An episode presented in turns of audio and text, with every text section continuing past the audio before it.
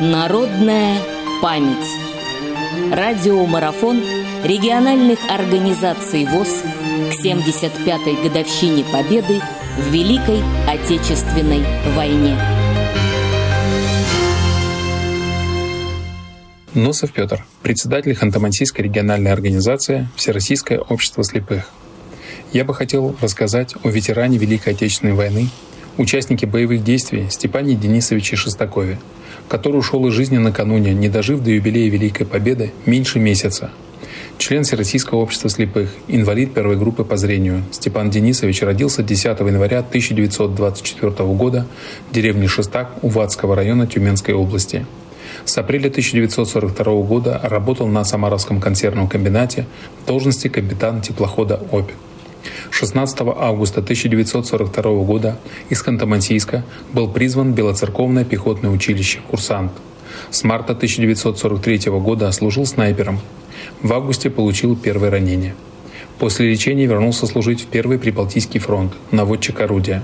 В ноябре 1943 года получил второе тяжелое ранение – в 1944-м продолжил службу на Втором Белорусском фронте в качестве командира орудия. Демобилизован в 1945 году. После войны вернулся в Тобольск, но потом переехал в Ханты-Мансийск и до 1993 года проработал на рыбокомбинате. На пенсии Степан Денисович занимался патриотическим воспитанием подрастающего поколения.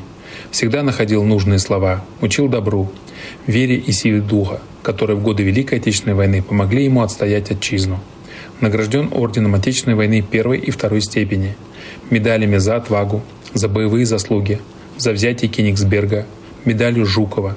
Имеет благодарность Сталина за отличные боевые действия с выходом к Балтийскому морю. 300 лет российскому флоту за доблестный труд. Вознаменование столетия со дня рождения Ленина. Ветеран труда. Юбилейные медали. 60, 65, 70 75 лет победы Великой Отечественной войны 1941-45 годов. Память о Степане Денисовиче навсегда останется в сердцах антамансийцев. Его жизненный путь – пример верного и самоотверженного служения Родине. Народная память. Специальный проект «Радио ВОЗ» к 75-летию Великой Победы.